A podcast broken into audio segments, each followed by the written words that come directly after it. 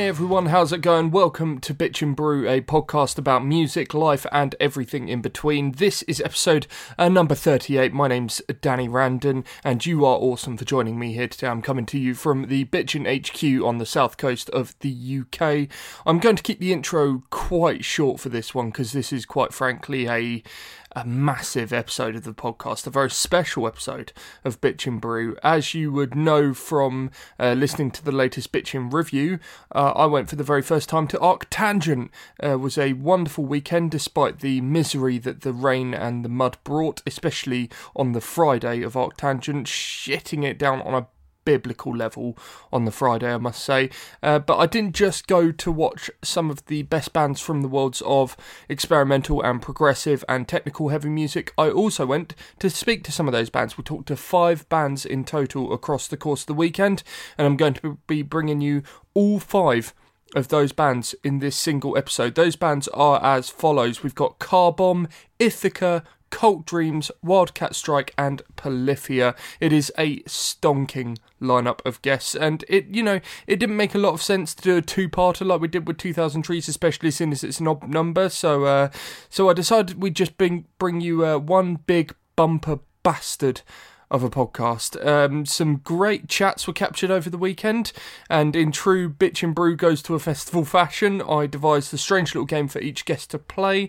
It was probably the most far fetched of the games that I've come up with. It's definitely more out there than, you know, say the 2000 Trees random question generator, which was simply sort of pick a number and I uh, and answer a, a stupid question. Uh, now, before we get into the first chat, uh, just want to give you a quick reminder that episode 7.5, yes, that's it, 7.5, I'm being a pedantic shit of the Bitchin review is out now. It is a two hour review of all the bands that Brad and I saw over the course of Arctangent. Uh, if you want to hear what we thought of the sets from bands like Zeal & Ardor, uh, Employed to Serve, Cult of Luna, Pijn and Conjurer, Daughters, oh, as well as two of the headliners, Coheed and Cambria and Meshuggah.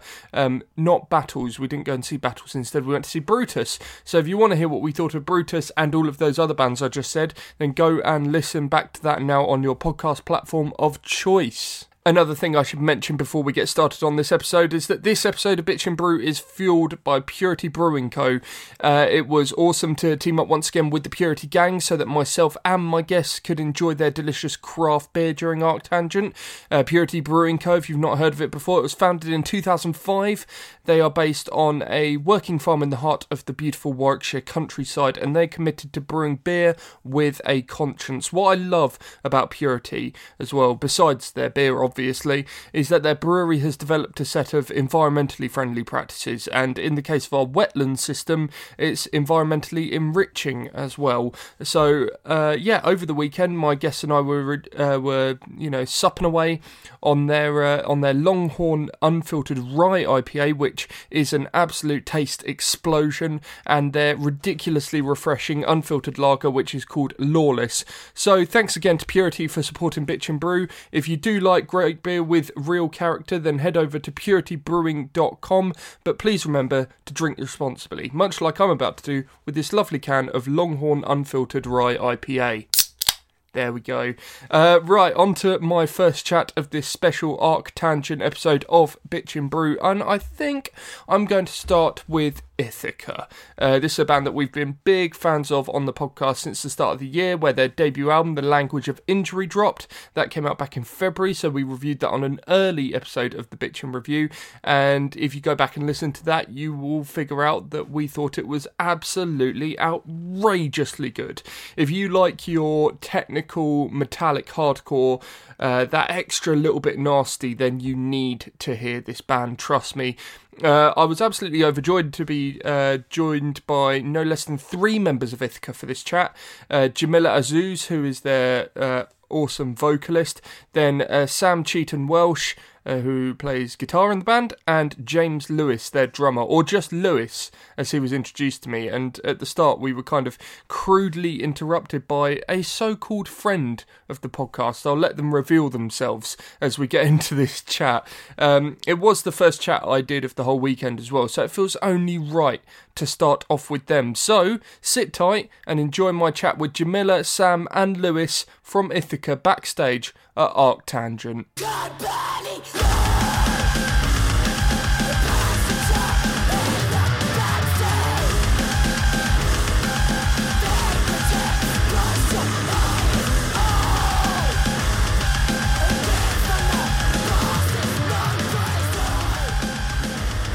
Absolutely fun. Very appreciated. Tim. Very appreciated. Hi, Tim. He's so sneaky, sneaky, sneaky. Like a bloody couple of movies. Um, We don't usually open with listener questions, but um, Tim Birkbeck from the Just an Insight podcast, yeah. who happens to be sort of.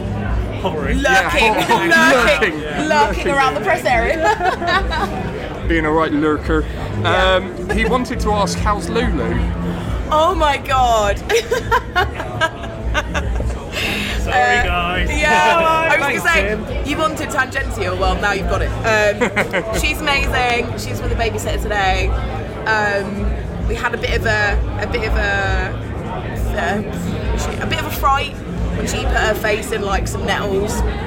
Oh, wow. So her face swelled up.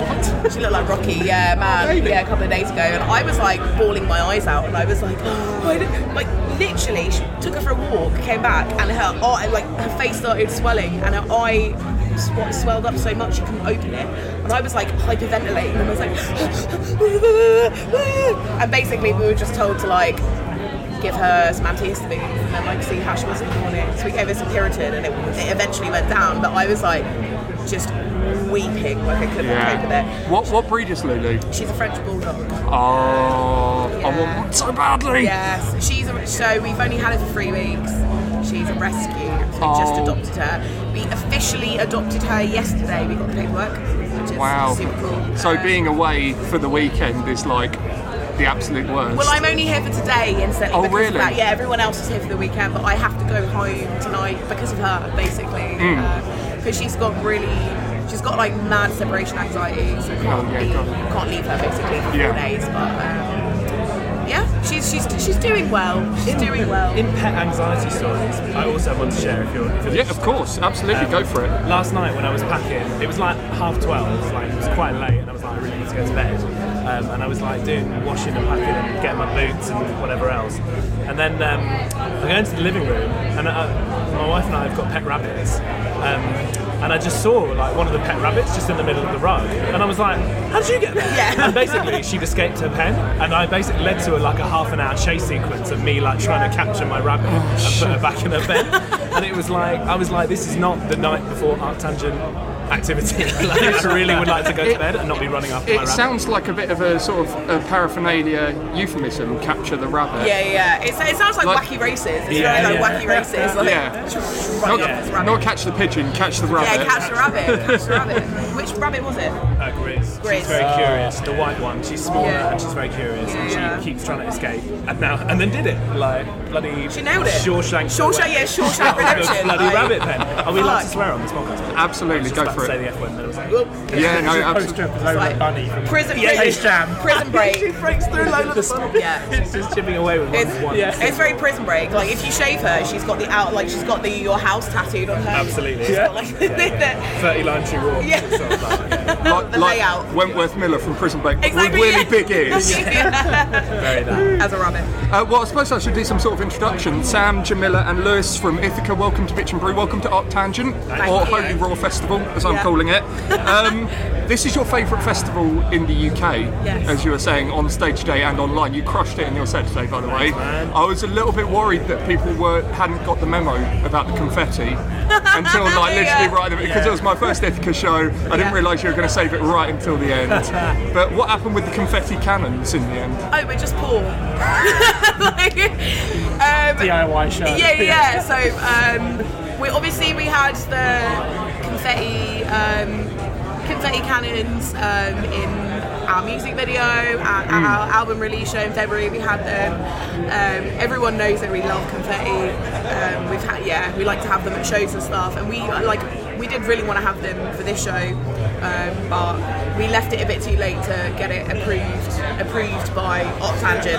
And they were actually fine with it. They were like, yeah, as long as it's biodegradable, we don't care. So I Yeah, like, yeah, cool. fair enough. Um, but bit too close to payday, mate. So I was like, Oh, fuck. no, So Yeah. listen, turns out if you go to Clapham Junction and go to a party shop, apparently they keep a load of uh, two pound clearance sale um, tubular confetti cannons Yeah. that you can hand out to the crowd before you play a big breakdown. Yeah, yeah. Um, and then they'll fire them off all at, all at the right time. And, and like if you watch it, like Tony, you've got a, and uh, Djamila's partner got a really good video of it, and people like timed it properly. They were like, Dun, Yeah, it was Yeah. like, like guys, point. Yeah. Oh, Because chef's kiss. That was a Oh. chef's kiss, by the way. It was so satisfying to see because I was kind of like, yeah, because we were.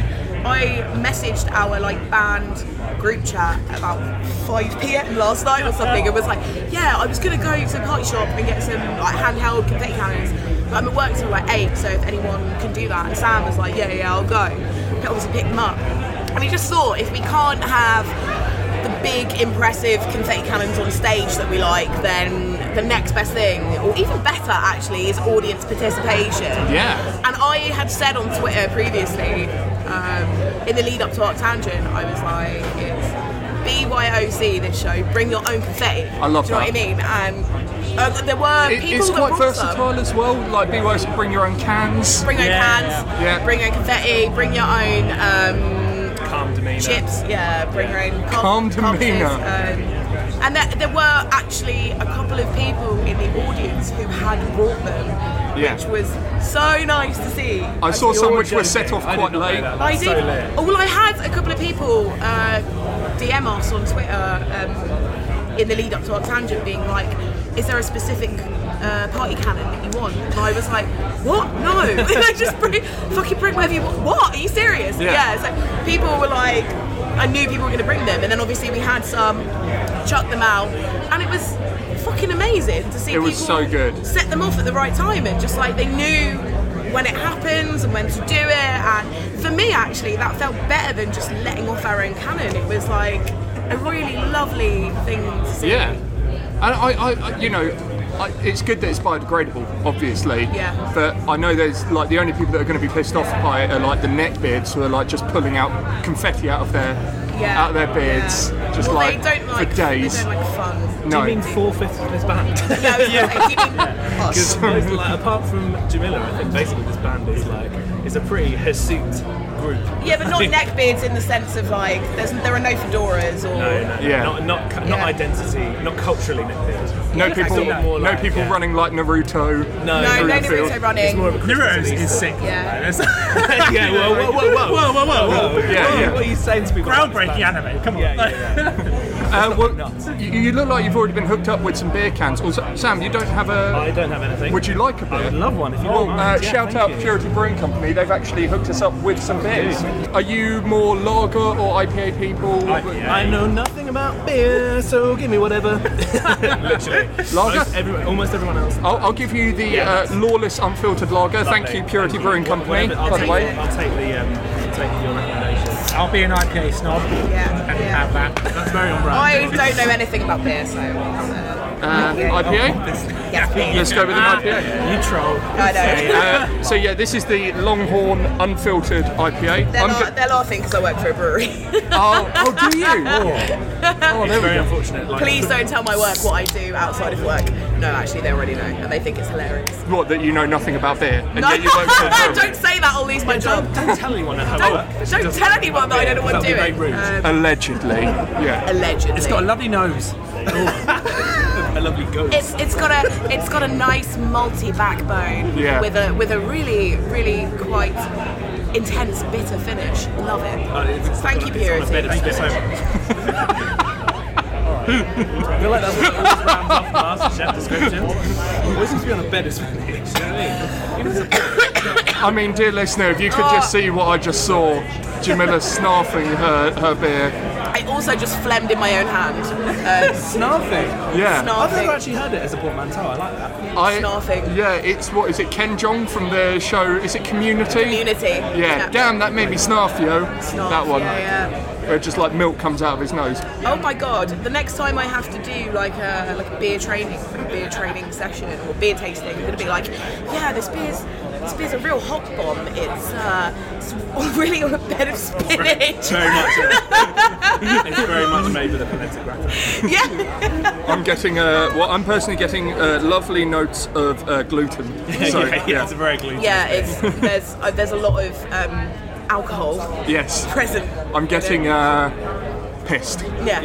No, no, no. Drink responsibly, Yeah, everyone. drink Please do. Please drink responsibly. Um, I, I really can't believe it's your first time at Arctangent, to be honest. Um, is it is it nice to kind of be on fairly early in, on the first day, so you kind of you can one set the bar that high, and two then just kind of kick it for the rest of the weekend or the day in your case, Djamila. Yes.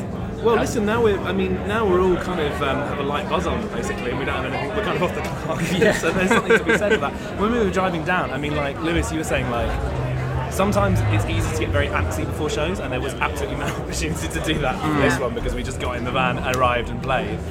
Um, My, my, my dream show is to just helicopter in, drop on a drum stool, play the gig, and there's no waiting around. 'cause Oh, I, I wow. Sort of, I sort of get that would never happen, obviously. Yeah, but, all right, uh, Metallica. well, like, until- it's a holy roar and see what's possible. what's Yeah, possible, exactly, yeah. Yeah, I'm sure they They've got can. lo- loads of money kicking around. They, Helicopters. they might be able to hook you up with a drone. I don't know about a full helicopter. full, full, full. What I'd love to see is a hot air balloon with, with Lewis abseiling down a hot air balloon basket into. and the Uh, Holy Roar baby on it. exactly, yeah, yeah, Yeah, yeah. that's I the was thinking dream. either that or the sort of Boris Johnson like zip line in a suit, like, you, you holding two flags. Kind of, yeah. yeah, God, yeah. that's de- depressing on many levels. Yeah. That's pretty bleak. That's pretty bleak. Um, so I wanted to talk about just, you know, kind of the contrast of how fun your live show is with kind of the themes and, and the and the lyricism, especially of uh, the language of injury. By the way, congratulations on everything that's kind of come your way since the start of the year. Thank It's- you. I mean, bef- actually, before we go on to that, I did want to ask, uh, you know, because it took quite a while for the language of injury to come out. I see your eyes roll. I know. Um, did, did you feel like you had to hold back a lot of like creative ideas you had darting around since kind of finishing the album? I feel like I don't know if I can speak for everyone else, but I feel like when we actually finished the album, is in when it was at completion, once it had been recorded and mixed and mastered, and it was ready to go. Yeah. There was still a huge, huge uh, gap of time where we couldn't fucking get it out, like Yeah, we couldn't yeah. release it. So we were sat on it for ages, and whereas I don't know, some bands may have like used that time to to write and you know do all that sort of stuff. Yeah. I personally just, I don't know, the, the stresses of trying to release an album. I was con- consumed by the stresses of trying to make that happen.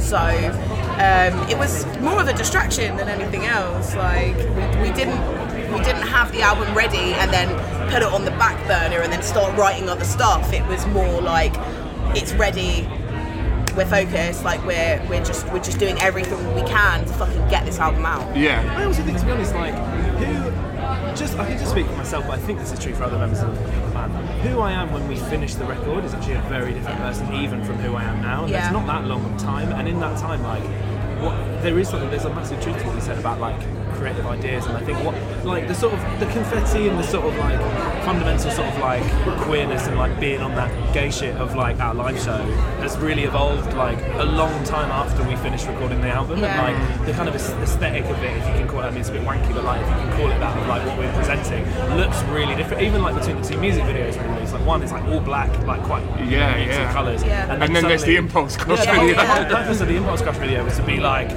like a big like firing that gay shit in your face basically it was Yeah. like like confetti cannons and Yeah. like different clothes and like this is who we are now so yeah there is there has been like this a distinct evolution Yeah. I think people normally do that in between albums, but we did that in between singles because we Yeah, there was such a huge gap in, like you say, such a huge gap in between us even filming those fucking music videos. So much happened, and with the with the first with the video to the language of injury, we were working to a very tight deadline in which we were told the album would be released. So we worked to a very tight deadline to do that video, and it's a I think it's an amazing video. I still love it. Um, it turned out the album didn't get released, so then we had like another year of being sat on it, which was hugely frustrating, but also really nice because we were like, right, well, let's do another video. um, and we had a bit more time to think about it, and we were like, we had all these ideas, and we were like, well, why the fuck not? Why the fuck not? Do you know what I mean? That that evolution that happens in between albums for us that happened in between two tracks. I think also as a band, we're not afraid to, even in the lead up to right when we wrote the album, we're not afraid to leave things on the cutting floor. Yeah. There's so much that we dropped that was, you know, Sam comes up with, with a lot of the riffs, brings it to us, and we kind of we all deconstruct and work through it. Hmm. So we we've been through a lot, a very large creative process.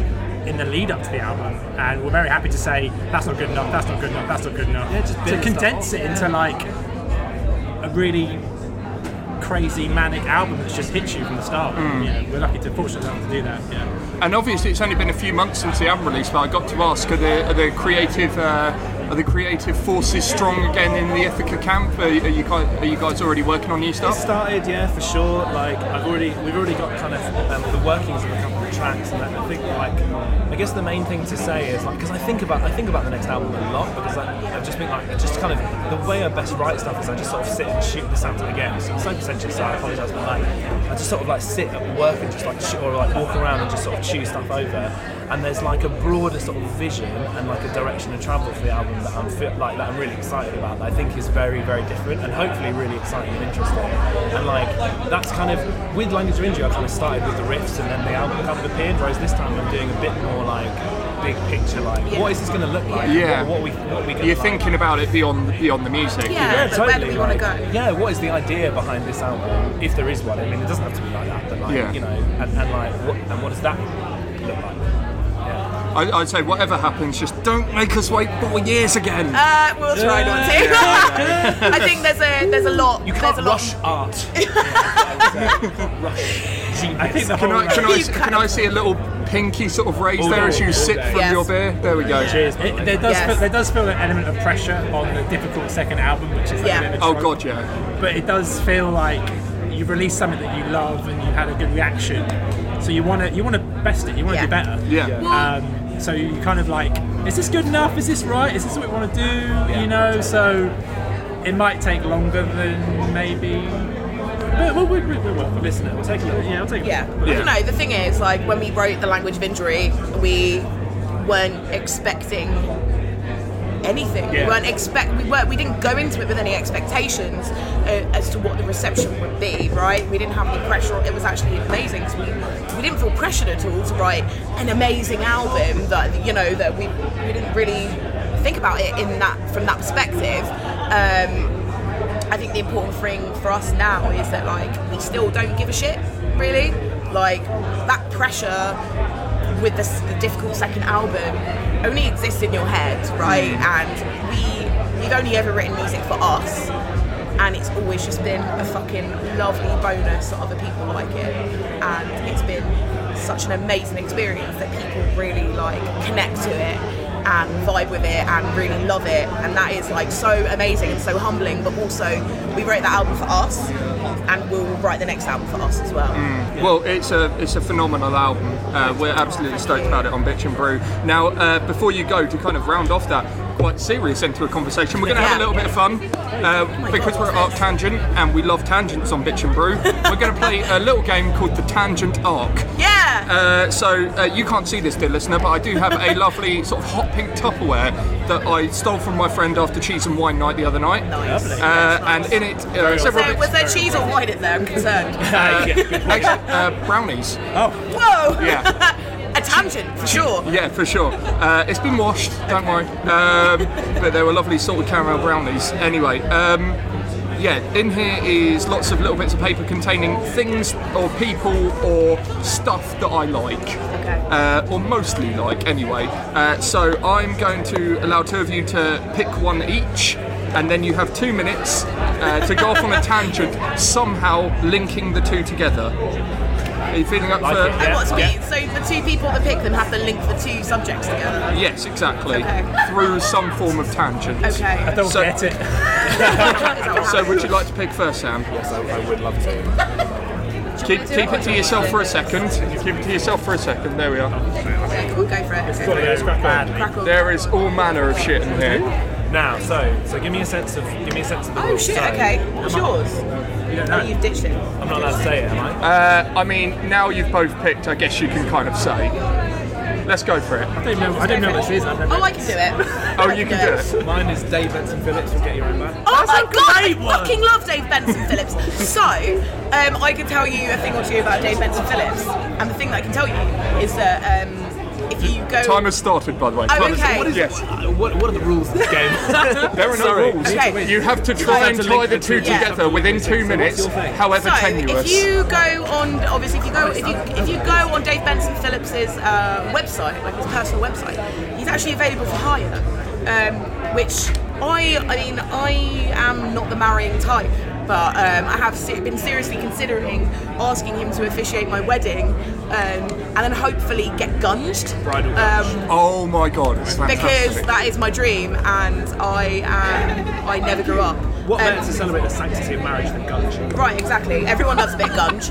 Everyone loves getting gunged. Isn't that what you do on your wedding night? I thought everyone got gunged on their wedding night. Um, that's the tea. Um, that better not be the link. incidentally, have you ever heard of the children's book? We're going on a bear hunt because that is also about getting gunged. Um, I don't know where I'm going. With this. I don't know. Yeah.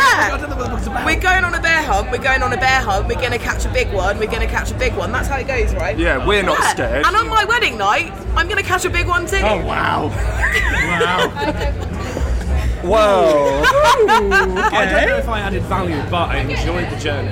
Yeah. So- I mean, mean, you're- could have gone through the fact that they have to wade through a pond and go, I don't remember that much of trawl, it. I, trawl through mud to get to the bear, and mud's kind of like gunge. I only suppose. remember those first two sentences from, from the book.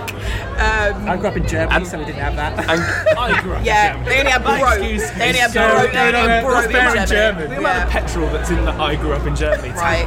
Fuck you. running low. You're running on fumes with We're on that. a rope hunt. Honestly, the only thing I remember about we're going on a bear hunt is those first two lines. Um, and I'm sorry, Dave Benson Phillips.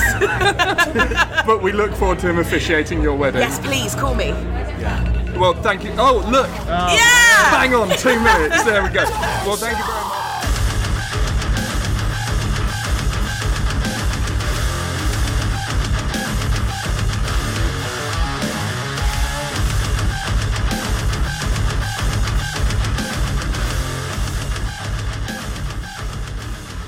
Thank you very much to Ithaca. Their album, The Language of Injury, is out now on Holy Roar. The track that you heard just now is from it. It's called Impulse Crush. It is an absolute rager.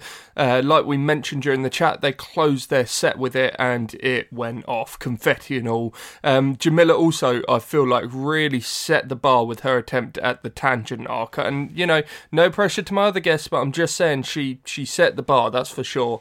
Um, so, next up, on this uh, this special Arctangent edition of Bitch and Brew, I sat down with a band a lot of you may have on your radars at this point called Polyphia. Polyphia are one of the most buzzed about bands of the weekend among the fans of that technical instrumental side of music that Arctangent quite often covers. They're a band I've especially gotten into off the back of their album from last year, which was called New Levels, New Devils. I'll play a clip from uh, one of the tracks off that in a second.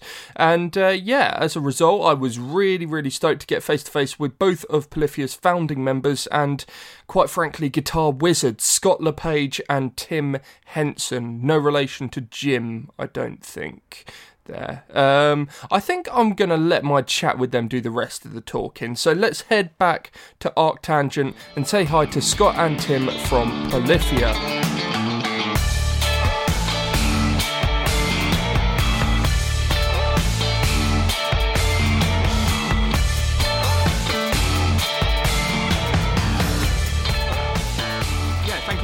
Tim and Scott from uh, Polyphia. Welcome, welcome to Arctangent. You guys have literally just got here. Have you been able to take in any of the vibe so far? Uh, well, we no.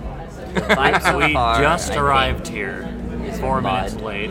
Mud. I think it's gonna be cool because of how raw it is. Yeah. You know, I'm excited to play. You had you had the nice views coming in, the overwhelming stench of cow shit. yeah, we passed fucking Stonehenge. Oh, really? So we passed that, and I was like, wow, I had no idea that was here because American education did not teach me. Just kidding, they did. I just forgot. No, it's uh, yeah, lovely rolling countryside hills.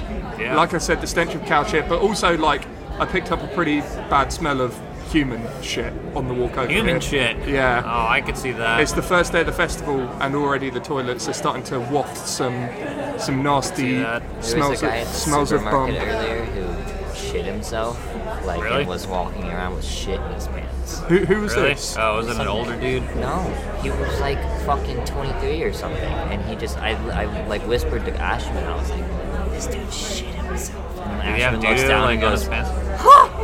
And fucking. Did you see the doo doo stain? Yeah, man, his shit was all over himself. Like he had shit himself, and like was walking around with shit in his pants. I Ask feel like Ashman. I feel I like could- that's a lie. I I, couldn't Ask do it. Ashman. feel like Ashman. you would have told us immediately.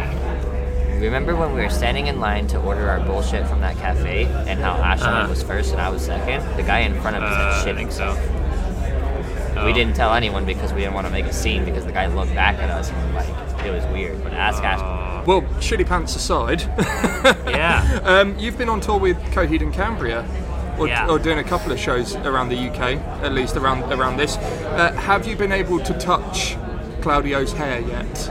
Oh no. See, I don't like when people touch my hair. It's, So, it's I know very, he it's very weirded out luxurious hair, I, I should say. Well, thank you. And Claudio's is also very luxurious. I'd say even more so, just because he's got poof on his side. Yeah. The power of the poof. The power of the poof. But yeah. Yeah. I don't know, man. Yeah, I don't, I don't, I don't touch people's hair Unless unless they invite you to. unless But they then- ask me to, and I'm like, yeah, okay. yeah. Like a mutual sort of hair stroking. And then Yeah. that's like the ultimate connection, isn't it? Yeah, nobody wants to be touched without consent. You know what I No, mean? I can imagine that would piss him off a lot. A lot of people like trying to touch his hair at merch or something. Yeah, like last night, I uh, I didn't crowd surf at the show, but I like kind of like leaned into the crowd, and people started pulling my hair, like fucking like grabbing like a lock of it and pulling down. And I was like, wow, why are you doing this? Who does this? Please stop. Yeah. Of course, I couldn't fucking say anything because it was really loud when we were playing. uh, but luckily, I was right at the end of the set. Anyway, the point is, Yeah. don't touch the hair, baby. Don't touch anything for that matter. I've, Yeah, I've had no. my ass groped and Oh, fucking no, like, really? like up here, like and everything, like Oh. while I'm fucking playing. It's terrible. Hence our most recent single and most recent headlining tour, Look But Don't Touch. Yeah. That's why we called it that, about, actually. People don't get the memo, apparently, because on that tour we got Yeah, touched yeah, we a lot the as most. well. Yeah. Yeah. They, they kind of see it as being spurred on, really. Yeah, it's almost like, don't do Yeah, this. And it's they're not a like, tongue-in-cheek "Oh, what, thing. Don't it's do a this. literal. Look, Yeah. Don't touch that. So obviously, uh, new levels, new devils. You become you're coming up quite quickly, actually, to the one year anniversary of releasing that record. Yeah. Um, you know, it's uh, it definitely kind of doubles down on the electronics and the sort of R and B element of your sound compared to your previous records. Um, so much so that I, I wouldn't even call it like undertones of a, like electronic and R and B anymore. yeah, it's pretty blatant, I suppose. Yeah. Did you feel like that had been building up for a while across uh, the albums that kind of preceded it? We did the most hated, which was straight up just electronic. Hmm. The, the record right before it, and then this record was us toning that down. Yeah. So and like making it more analog rather than fucking like oh, as electronic as it was because we started working with like you know hip hop producers and stuff um, versus like just not doing that, and so we ended up making hip hop with guitars, and that's what it is. So. I wouldn't necessarily say that we have been building up to this, more so as we kind of just write music that we, uh, I guess, we just experiment with bullshit that we want to experiment with, you know what I mean? So whatever comes out is what comes out, and then we kind of learn to. Uh, I guess do whatever we want to do with that. So like in, in, in the most hated, we were like, okay, we want to like have all this electronic shit, hip hop beat shit going on, and then we did that, and we were like, oh, okay, well, I mean, you How know, we make this Ashland's gonna have to write the parts, anyway. Mm. So for new levels, new devils, we were like, why don't we just have the fucking drum instead of like drum beat, like the fake drums and shit. Yeah. Let's just have him do the real drums. Uh, Yeah. You know, one one thing that's kind of been evident throughout Polyphia's career is you guys seem to like thrive off collaboration with other artists. You've obviously on the last album alone you collaborated with Yvette Young from from Covet, but also like Jason Richardson, Cuco, uh, Mateus Asato. What kind of creative approach do you take with each artist when it when it comes to collaborating with them? Do you do, do they already come in and you've got and you they sort of play the the notes that you've already written for them, or do they you kind of give them the like demo of the track and go see what you can do with this? It depends on each one. Like with Cuco, um, we were hanging out one night and we were talking about making music, and he sent me like five songs of his to like start working on. And then a year later, like I hit him back, and like me and Scott had turned one of his songs into a Polyphia song, and he thought it was sick as fuck, and so we included it on the album. So it was originally a Cuco song. Oh wow! Um, and then we just made it into a Polyphia song. Um, with like Mateus Asato, Scott and I had sat down and wrote Drown in one day and uh, left that section open and uh, um, we wanted like really soulful guitar playing on that section and so we were like Mateus would be perfect for this yeah, um, for Jason. Jason was nice because um, Jason always always gives us the coolest thing he's ever made. Every time he gives us something, like with Aviator the first time, and then this time with yeah, Nasty. yeah. I forgot it wasn't your first time working with him. To be fair, Yeah, no, we've done. Yeah, we, we the second time with him, and uh, we, we pretty much had the first half of the song done, and then the second half of the song structured out, but Yeah. nothing was there of substance. And we gave it to him, and we were like, "Yeah, just add whatever you want, wherever you want, and we'll like finish it." He finished the damn song, which was like, "Oh my god, thank you so much. This song's done now. We don't Yeah. have to fight." Like he just did like a two and a half minute long solo or some shit. Yeah, Um, we were finishing that album on tour too, so it was kind of we were under that pressure of like having a deadline right after a tour, so we needed to write on that tour. So when he sent us back a fucking finished song, we were pretty relieved. We're like, oh shit, dude, it's all sick, and he finished it, so that's good. when when the instrumentation is so technical, as it often is with Polyphia, do you feel like there's there's a lot more kind of riding on you locking in a little bit more with the uh, with the kind of the guesting musicians when it comes to them? You kind of kind of working in the studio together with them as opposed to kind of doing it over sort of modern technology. We, I wish we did. we've never But gotten kind to of- do it in person. Oh, really? is just us sending people shit, like songs or you know with sections that are open, and like them sending us a solo back I think or a part um, back or something. I think sometimes things click differently. Like one thing that will always work very well is somebody giving us something to start with and us finishing it. Because like we can adapt to anybody's style, no fucking problem, and it will always end up badass as shit. Other times, um, you know, like uh, we'll send somebody something and they'll send something completely different back that we didn't expect. So we have to rewrite everything around them. Um, that happened with Rich Kids, um, and uh, that actually ended up being that was the one with Yvette, and that actually ended up being really one of my favorite moments on the album Mine, mine too. um, to be where fair. where comes in and, and uh, you know there originally wasn't like Scott had to come in and, and add a bunch of like backing guitars to it, but Mm. and and then she she kind of made the song just turn a little bit somber, Yeah. which was fucking beautiful. Um, but Scott had to come in and and uh, like add a little more layers to fill it out, and then like tie it in together, you know, because originally like that's just not what we were expecting, like. Um, and then same thing with Chon. Like um, originally, that song Yas was supposed to be a Polyphia X Chon, not a Polyphia feature. Like Chon. a yeah, more of a collaboration. Yeah, and so because me and Mario have been talking about it for so many years of like let's do like a full on collaboration. And so like the only thing that I had was like the main riff, the bam bam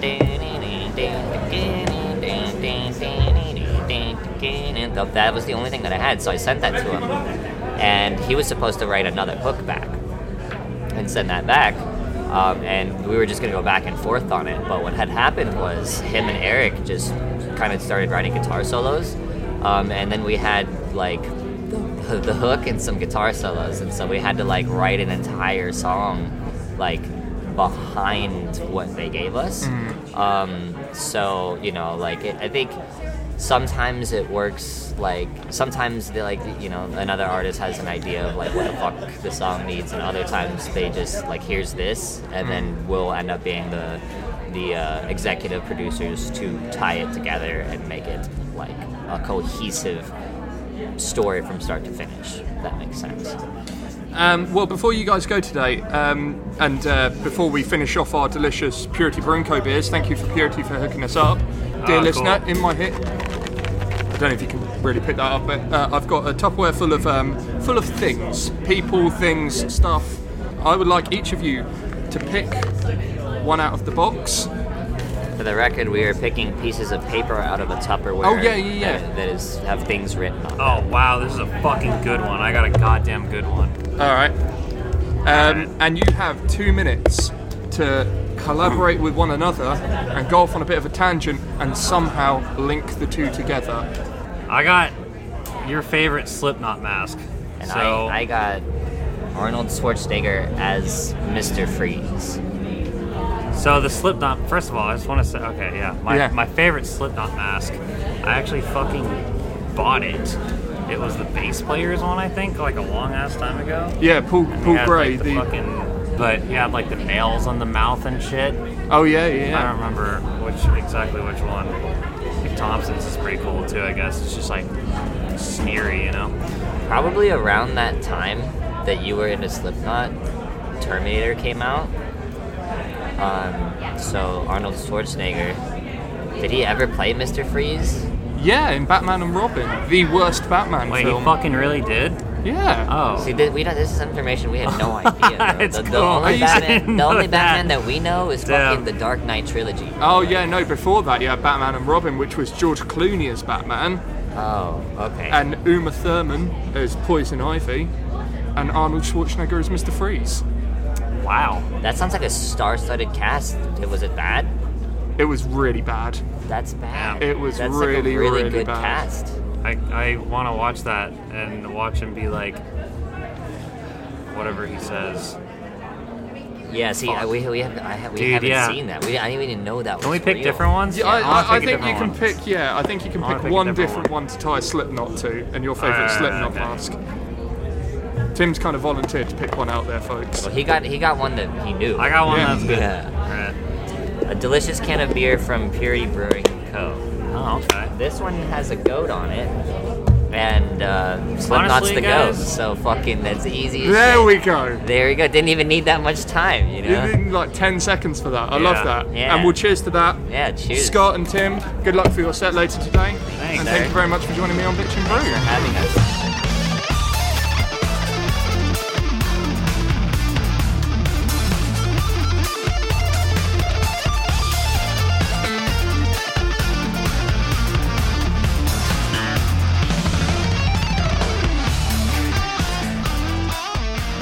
Thank you very much to Tim and Scott from Polyphia. I think that game of Tangent Arc knocked them for six a little bit. They'd only just got on the site. But hey, it's an unforgiving game in an unforgiving world of podcasting. Uh, but make sure you go and listen to their latest album. It's called New Levels, New Devils, featuring the track you just heard, uh, which is called Nasty. You are listening to the Arctangent special of Bitch and Brew. If this is your first time listening, then then thank you very much for tuning in. I would politely encourage you to subscribe to Bitch and Brew via your podcast platform of choice. Of course, I'm bringing you chats from backstage at Arctangent this year, but plenty of bands from this year's lineup have been on the podcast before. So if you're a fan of Black Peaks, Jamie Lenman, Employed to Serve, uh, Palm Reader, Pijn, Conjurer, Brutus, uh, God, who else? Puppy, uh, the St. Pierre Snake Invasion, of course, they've been on before. Um, there's chats with all of those bands, uh, which are all available to listen back to now, alongside some chats from uh, the likes of Cancerbats and Shikari. We've had the Bronx on before, Newfound Glory, uh, Milk Teeth, and indeed the next band we'll be chatting to, who I am very excited to welcome back to the podcast. It's time to catch up with Cult Dreams, obviously formerly known as Kamikaze Girls. Uh, Lucinda Livingstone, their singer and guitarist, has been on before. It was a great chat that we had last year, and I was really overjoyed to finally welcome the other half of Cult Dreams to Bitch and Brew drummer Connor Dawson. Just a great lad, I must just say. Um, obviously, a lot has changed with Cult Dreams since we had Lucinda on, including the release of their new album, Things That Hurt. We will be reviewing that on the next episode of the Bitchin' Review, so keep an eye out for that. Uh, in the meantime, let's talk to the artists themselves about the making of that record, among many other things. This is Connor and Lucinda from Cult Dreams.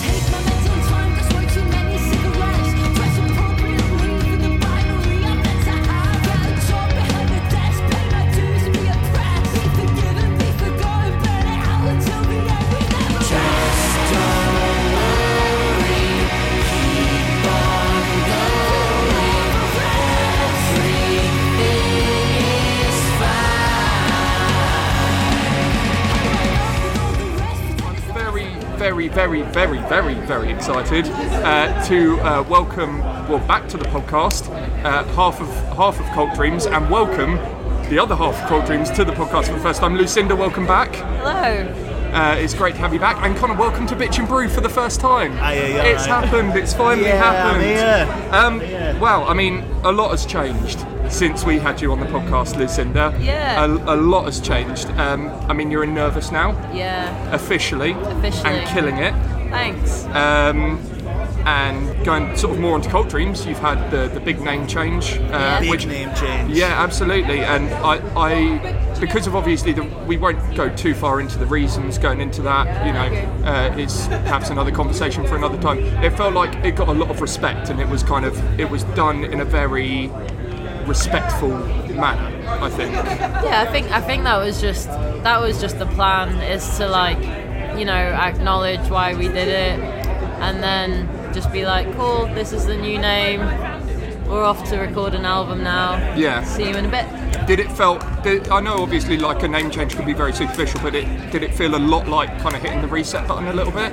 Um, I don't know. It's weird because like we'd already like written and demoed the album, so it was almost like it was almost like we accidentally like picked a name that suited the new album, like, and it was just like, and it's nice to like reinvent yourself every record in different ways, like creatively and like with like the imagery and stuff like that. So, yeah, it was just like I don't know. It was. It didn't feel unnatural because we mm. were just starting another album cycle Yeah. anyway. So it was just. It was just felt like a good time to do it, and then we went to the studio, and then.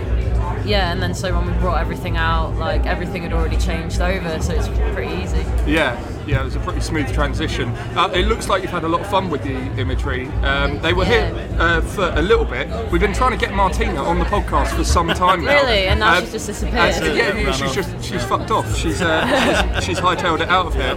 Um, but yeah, uh, it looks like you've had a lot of fun with the visuals, working with Ginger Dope. Yeah, we wanted to work with Martin for like a while. I think she had like shot us a few times at a few different gigs, and they were always the pictures we loved the most. Yeah. And then we like used some of her work on like shirts, and then yeah, the the second we started like planning, I just sent. I sent her an email like, "Hey, we want you to do everything. Are you up for it?" And I just got a reply that said, "OMG, text me." um, so yeah, that was a nice thing. And yeah, she's been with us the last few days on tour, so that's Now she's probably nice. sick of us. And now that's so- why she's run away. Yeah. She doesn't Yeah, listen. like as, as little time as she can spend with you guys. As possible. She's To gonna. To be honest, I don't really blame her. So, yeah. What what are the van habits like? Because with a with a small amount of people in the van, it can you know there's less chance of it getting all crammed and people getting all sort of claustrophobic and pissed off with one another. we like the way that we tend to travel these days. Like we don't ever really tour in a car now, like we used to, because we have too much stuff. But Yeah. In the early days, it'd just be me and Connor in in a in a car, Yep. and then and then now we'll tend to like we'll rent like transit vans Hmm. that just have three seats in the front. oh, so this van has actually got seats now, as opposed to the one you drove across. You were telling me about on the last podcast. Oh, the America one? The Yeah, the American van. one. Terrifying. Yeah, like so we are yeah, we- we're just in like we just get these like rubbish, cheap local transit vans that have like three seats, and it means that like it, it'll be like us two and a crew member,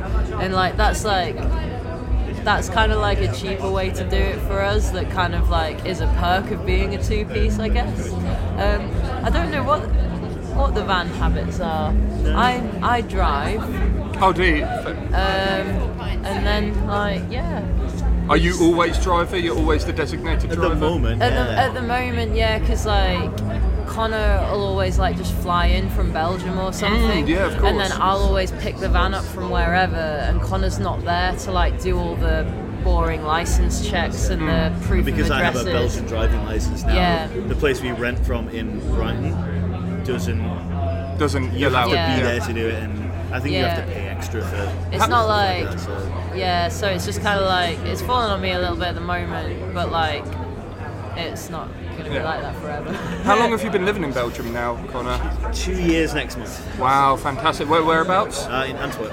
Oh, wonderful. Uh, obviously, we're drinking delicious Purity Brewing Company beers right now. You've you've also got the Longhorn I do. It's Unfiltered. Rye Yeah. IPA. It's, Where's Where it is from? I'm trying to see where it's from. Crafted with. In the heart of the Warwickshire countryside. yes, absolutely. I thought you were gonna say it was a Belgian beer. No, I well, I thought that's where you were going. You must have thought good experience of the Belgian brewskis now. Oh, there we go. Belgian brews are. Lethal.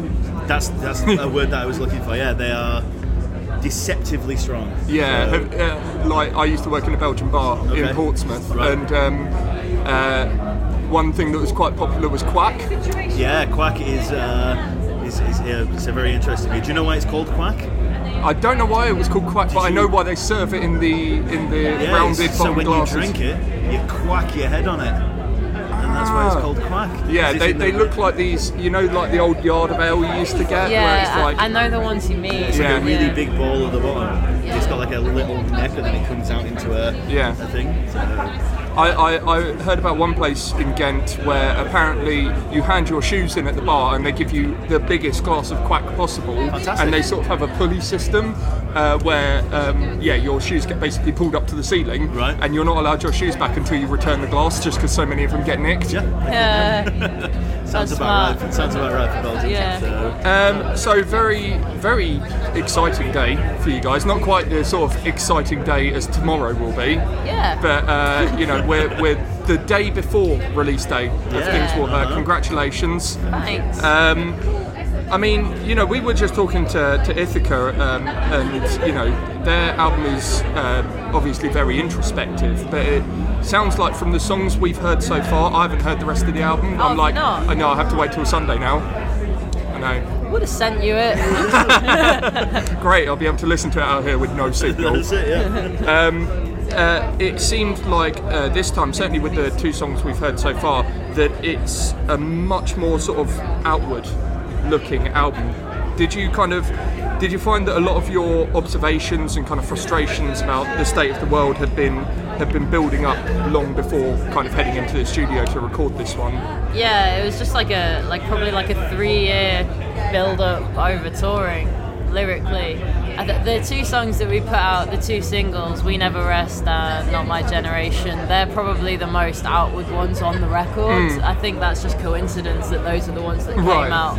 Um, but yeah, I think uh, yeah, a lot of it's like looking back on like all the weird stuff that we went through while we were on tour that was like surrounding like different politics in the world or like different things that were happening, I guess. Um, and it's like yeah, it's just like hard not to acknowledge that because that's literally where we've been. Like it's where we- we've been traveling through it for like the last mm. three years It feels like we've just been following like shit situations around Yeah, Yeah. like every single place we go to, like it just happens to be when awful stuff is happening there. It must it must be horrible for you, especially Connor, just watching it kind of from afar over in Yeah, it's, Belgium. it's actually quite difficult to stay like connected with things because it just seems like so much is happening, especially in this country, so quickly that like I don't watch the news for like three days and I'm like, what the fuck's going on? here? Yeah. Like I don't understand what have I missed and what has happened, and then you speak to other people and they also don't really understand what's happening. Mm. So there's just so much stuff that's going on, and nobody really things are happening too quickly for people to be able to Yeah. like process it and to justify what's happening. Yeah. You were working with Bob Cooper on this album. Yeah. Um, had, had you worked with him on Seafoam? And sad. Oh, yeah. and Sad as well.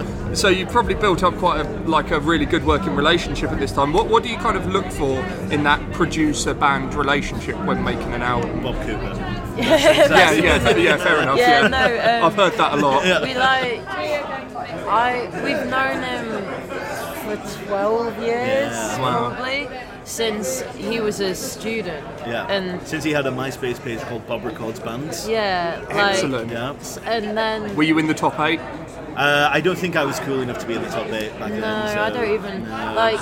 I just sort of knew him passing. Uh, I just sort of knew him in passing, and then I did some session. I did like a session bass studio thing with him, and that I met him properly then, and then we like recorded with a few other people in our old band, and then when we did Tonic Youth. We did Tonic Youth with him. Uh, we did Sad with him, Yep. Seafoam, and then we did the recent record with him.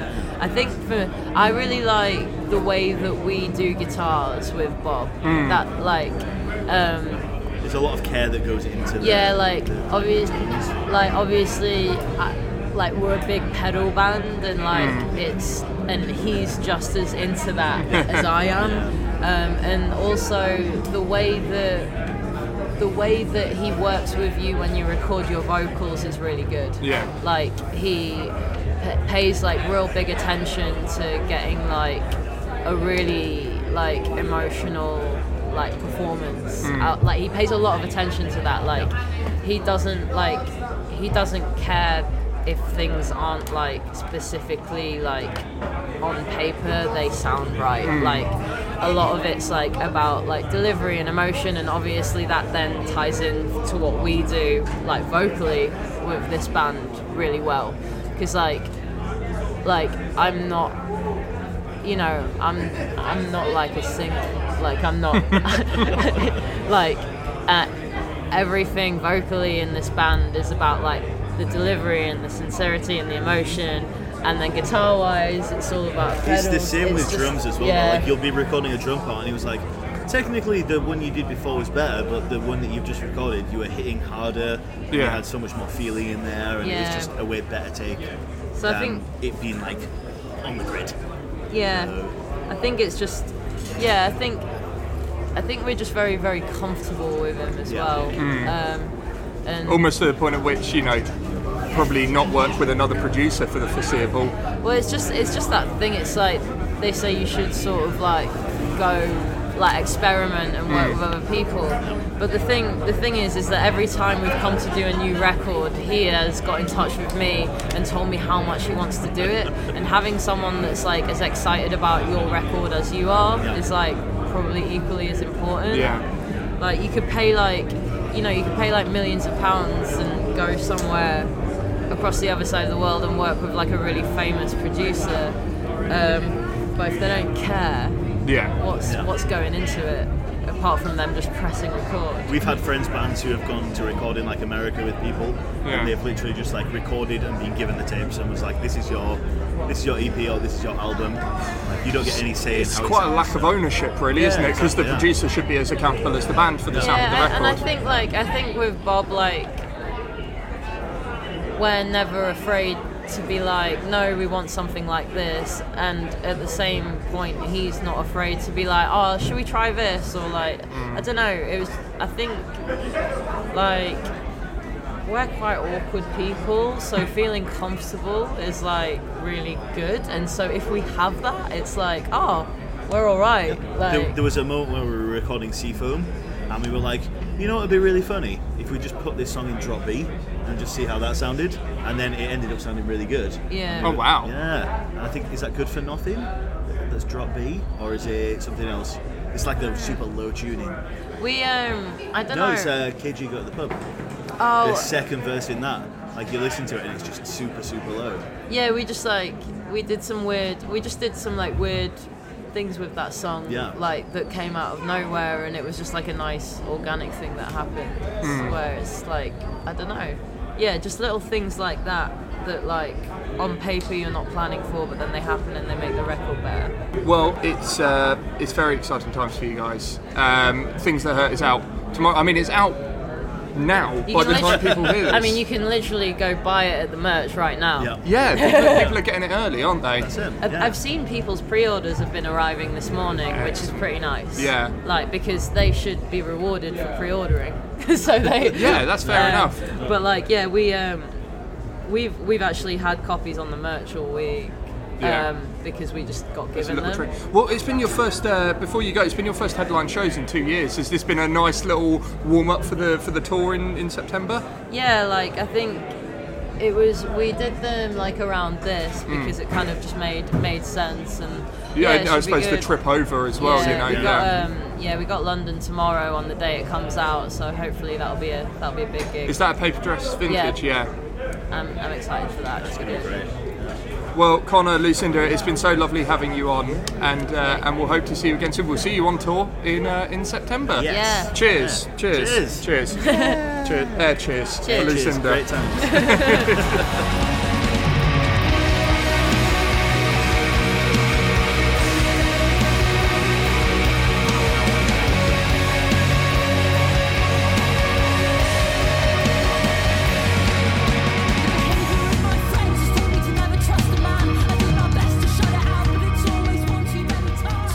Ah, that was awesome. Thanks to Connor and Lucinda from Cult Dreams. Always wonderful company and just good people. Um, a little apology I do have to make. We ran out of time to play the Tangent Arc with Lucinda and Connor, which is, you know, a real shame. It's the only band that we couldn't play the game with. But, you know, life goes on. And we'll have them back on soon enough. So maybe we'll have to revive the game just for that. Mm, no, I don't know. It's a pretty terrible game, isn't it? So maybe not. But uh, one thing that definitely isn't terrible, uh, not to give away a spoiler of the next episode of the Bitch and Brew, is Cult Dream's new album. It's called Things That Hurt. It is out now on Big Scary Monsters, and the track you just heard is from it. It's called We Never Rest. It was the first single from the album, and you know it's closing their set now, and rightly so. It's just an anthem, isn't it? That chorus. Um, they're also going to be touring the UK and Europe later this month, so why not head to cultdreams.co.uk and get a ticket for your local show? Um, that chat leads us nicely onto another band making waves, not just in their native Brighton, which is where Lucinda is based, uh, but also around the UK and beyond. Uh, the band are called Wildcat Strike. Now, we haven't had much of an opportunity to talk about Wildcat Strike on Bitch and Brew, but I loved their debut album, Rhubarb Nostalgia, which came out last year. And since recording this chat that you're about to hear, they released the Blood Orange Sessions, which is a collection of reworkings of tracks from that very album. I was really looking forward to getting to know the band a little bit better. We hadn't hung out before, um, or at least the two members who sat down with me, which were drummer Joe Capel and bassist Chris Whitehorn. So we got the rhythm section together for a lovely chat. Uh, I should add, however, this is the only chat that I recorded on the Friday, the biblical rain day, and because the press area was pretty much leaking at that point. I decided I didn't want to get all my expensive mic and gear and, you know, recording setup out for fear that we may get some rainwater on it. So I decided to take it back to basics, back to the very origin of Bitch and Brew, dig out the voice memos app on iPhone and just record it through that as well. So if the audio quality is noticeably lower, I can only apologise. But it was a nice time we had regardless backstage at Arctangent with Joe and Chris from Wildcat Strike.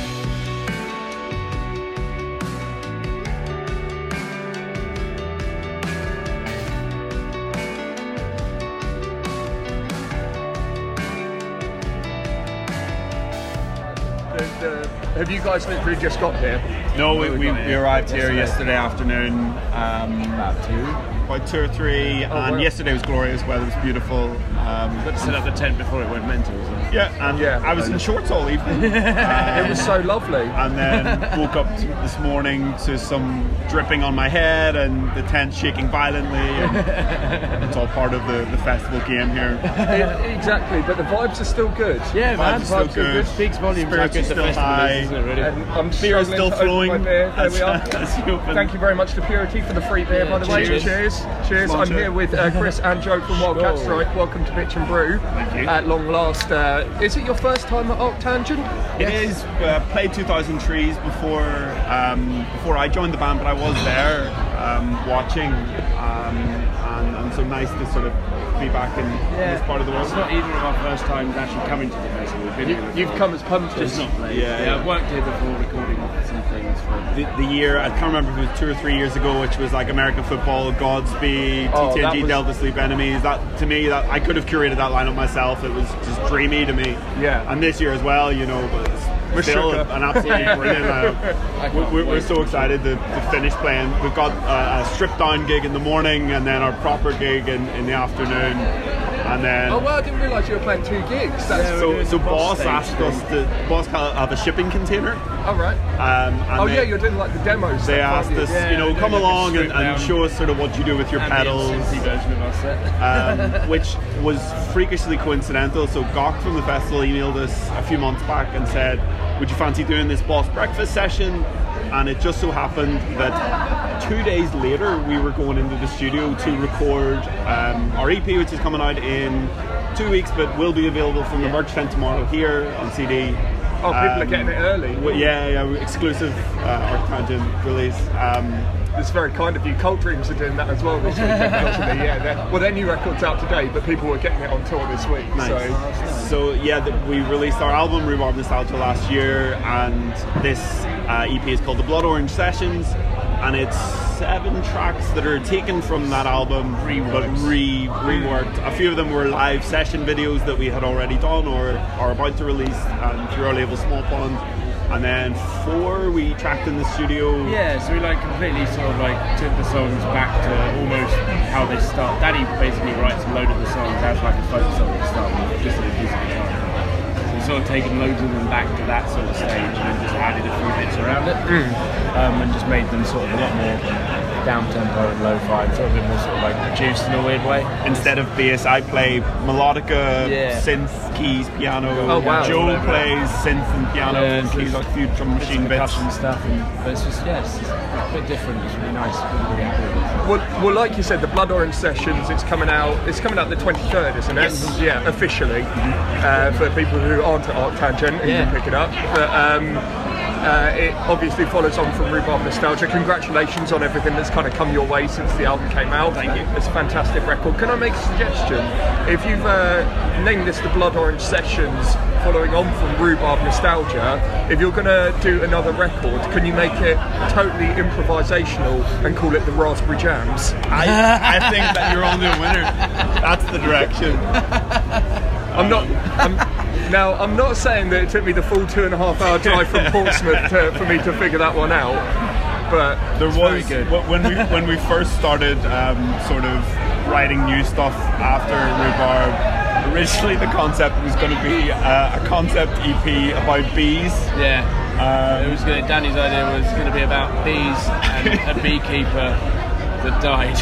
And I think bees. Start, he turned into bees. And then, yeah, and then when, uh, and then th- that was like the chorus, like when we die, we're, our bodies are beekeepers. Yeah. Uh, something, yeah. but we scrapped that idea. It made sense at the time. Maybe, maybe save it for a rainy day. when the creative well is totally drained, you know Got- you got have that that sort of stashed away. and raspberry jams, you know. And raspberry jams, exactly. so these these seven tracks are all kind of reworkings, reimaginations of songs Yeah. from Rhubarb. Do you like the idea of uh, songs never being like the finished product, and you can always Absolutely. kind of revisit it and rework yeah, it? The whole point of this is just to see what other direction we can take the songs in um, from the full band sort of aspect where they were on the album. So like they're still, they've sort of become their own their own thing. They're like a, they're just completely different songs now.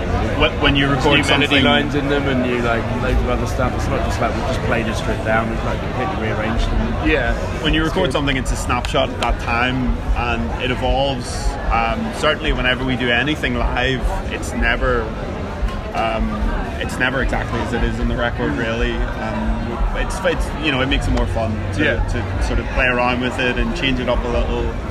Um, and it was nice to, to take a step back from. We haven't played really this year a lot. Uh, we've got a little bit of a tour at the end of the month, and then another one in November. Um, but we've we've played half a dozen gigs this year at most, um, and so it's nice to go away from these songs. We haven't played any of the Rhubarb songs for two or three months since Bad Pond. Yeah, yeah, yeah. Um, in April, um, and then came to the practice room the other day, and suddenly it was like, what did I do here before? I can't really remember. I'll write something new, and something fresh comes up and keeps it interesting. And It's interesting, really, because it was recorded at Small Pond, wasn't it? Sa- Same as same as the album. It's not a, a studio I've had the chance to visit yet, but it seems like the Brighton scene. I, I kind of grew up. I, I grew up not far from. I've mentioned it so many times on the podcast at this point, really? but I grew up in Horsham. Oh, so uh, you know, when I was kind I of work like, in Southwater, so just next door. I used to live in Southwater. Yeah, yeah. Fair enough. Fair enough. In the Londis or no? Uh, I work for Bowers and Wilkins. oh, okay. Speakers. Oh, that's awesome. Yeah, yeah. That's really fucking. I didn't even know they were based in Very Southwater. recently, just just moved from Steyning. Oh, that's excellent. That's really cool. I really don't know why I said. Londis. It's because my mum worked in the Londis there when we were living in South. It's right beside this country park, so you can. Oh, yeah, I like the, the big lake where you I can do water sports and stuff. It's right beside there. One of the guys was um, on a like walk yesterday, uh, or yeah, yesterday. Um, oh no, Wednesday was the last day I was in work, and saw like a, a kingfisher, just like this bright blue kingfisher in the country park. Like, yeah, it's, it's a real nice part of the world. And you're right on the downs, so right along the downs link. Yeah. Uh, I sort of run along there sometimes. It's beautiful, absolutely stunning part of the country. Yeah, lovely lunchtime walk around the country as well. I, I know that when you work in an office, you've got to find your you've got to find your serene spot on Yes. like lunch breaks. Yes. I found that recently. I work on like a business park, but it's just around the corner from like a nature reserve and some marshes. So I just go there, stick on a podcast, not my own. Um, occasionally, maybe. I'm kind of gauging how previous guests have done to see if I want to welcome them back. Okay. Your invite's already confirmed, by the way, to come back. Um, but yeah, going back to going back to Small Pond, it seems like you know when I was kind of growing up, there was the Brighton metalcore scene, which was like revolved around places like the Hydrant, um, and to a larger extent the Haunt as well. Obviously, we never got to play the Haunt, but we played the Hydrant a couple of times. What's what's it called now? It's called Hare and Hounds. Hare and Hounds, yeah, um, which is his original name, I think, wasn't Yeah, it? yeah, before it's it the became- original pub name. So it's Um, reverted yeah. a little bit. Um, but yeah, it seems like the, not upstairs anymore. Oh, is it not? No, we played the upstairs and the downstairs. Yeah, this is, uh, they, they, they kind of stopped doing music there, sadly. Oh, okay. They changed it to Bleach upstairs for a while, didn't they? But Bleach is now across the road from it, right? No, Oh, I no, don't no, no, no, Bleach that's- is above it, isn't Bleach it? was above it, and it's, uh, it's, It's- not there, and they, they've stopped doing music up there. Shit, shit. Um, which sucks. There's quite a lot of that in Brighton at the moment, just like venues. It, it feels it like sucks. almost sort of contradictory to that. it seems like the Brighton scene is coming back in a big way, and it kind of is revolving primarily around small ponds. First thing this morning, we had the, the Battle of Brighton, where We Never Learned to Live and Clitdrift played on, on two opposing stages, and I was like so proud. You know, I I, I went from one to the other because I wanted to catch them both because they're both brilliant. Um, and yeah, to see both those bands playing to like a thousand people, it's like was yeah, crazy. this is where they deserve to So be. And, and you know, as with any smallish town, Brighton's population is 300,000 or whatever. Often these bands won't play to many people, um, but yeah, there is a really strong scene, I think, and having Small Pond is sort of like it feels to me almost like a HQ where where or sort of like a central place because it's uh, rehearsing and recording. Um, And it's a label as well, and it's a label, and yeah, it's it's it's a great place, and there's so many so many great bands. Having been in Brighton, you know, it, it just spawns so many great bands, and just you know, Brighton itself is a is, is a brilliantly cultural town. It always has been like the artist's getaway. You know, hmm. historically, for hundred years ago, that was you know where the Prince Regent got had his weekend getaway from London, and, and it still feels like that sort of slightly artistic escape from the It is, city yeah, it's very down by the seaside. a great place. It's wicked. It feels like you really captured the essence of that small pond community with uh, with one track on Rhubarb in particular, which is Sickle Cell, where you had all those sort of backing vocals. Uh, so, how, how what were the vibes like in the studio that day? Because you had what in, in Technicolor and Uh, was Delta it Sleep. Delta Sleep Sleep, as yeah. well? Uh, some, some physics house band members, some Yeah. uh, All the friends. all, all our mates, yeah. Matt from Tall Ships.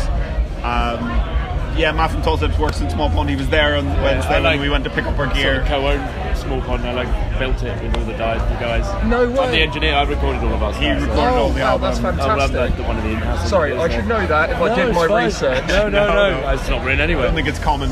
No, but no, I- I'm one of the in-house engineers there. Like, um, so I've recorded all of our stuff and mm. things, other things. But Is it is it quite nice? Did you feel quite safe in the knowledge that it was you know? Well, I think our record was the first one that was Entirely written there, recorded there, mixed there, mastered there, and released by Small Pond. It is a true small pond OG. It's gone through every cog of the machine. Yes, it's pretty cool. and, and yeah, so th- th- what was great was that we, uh, because Joe works there, we were able to sort of work our recording around other people's. So Yeah. it, it wasn't. We're doing lots of late night. It wasn't like stuff. okay, we we book it out for a day here and a day there. It's like okay, the studio's free tonight after nine. We can go in from nine to midnight and do some mixing or whatever. Um, so it, it had this quite relaxed atmosphere of like chipping away at it. It wasn't like we need this needs to be done in a There a was week. no like deadline to hit or anything. Not really. Um, Not massively so. anyway. Uh, there were some that we definitely missed. yeah, Small Pond were, were trying to whip us into getting it done much earlier. But um, yeah, we and, and even the, that that particular vocal session where we, we got everyone wasn't we we have done it before where Yeah. we've like kind of invited all our friends this day, this time, this event, like come please and sing. But that was just like oh.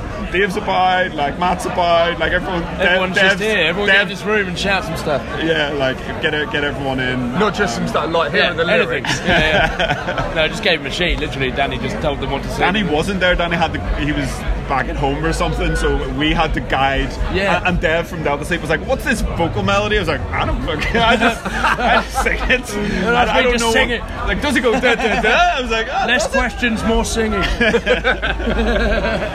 Um, yeah, so uh, you're playing Arctangent. Uh, obviously, you said twice tomorrow. You're doing that uh, Boss Morning session, which should be lovely. That should be very nice with a breakfast burrito. It will be very I lovely, saw. yeah. Um, is it a Totoso? Yeah, doing yeah. their doing their Marty. session there earlier, which was awesome. I'd never heard that band before, so you know, it's such a good place for discovery. Met Marty back in Northern Ireland ten years ago. Wow. Uh, and then he moved to like Derby, Nottingham area to do Alright the Captain. I think was his project at that time. Um, then they were playing at um, at Alternative Escape with my old band and bumped into him and was chatting. He was like, "Oh, you're, I, did- I thought your band was from Derby." He's like, "You're from Northern Ireland," and then was chatting to him then. And um, I swear, anyone we meet in Brighton who's from Northern Ireland, you know them. s- similar to Brighton, you know, it's, it's very much got that insular It's really funny. insular vibe. Um, yeah.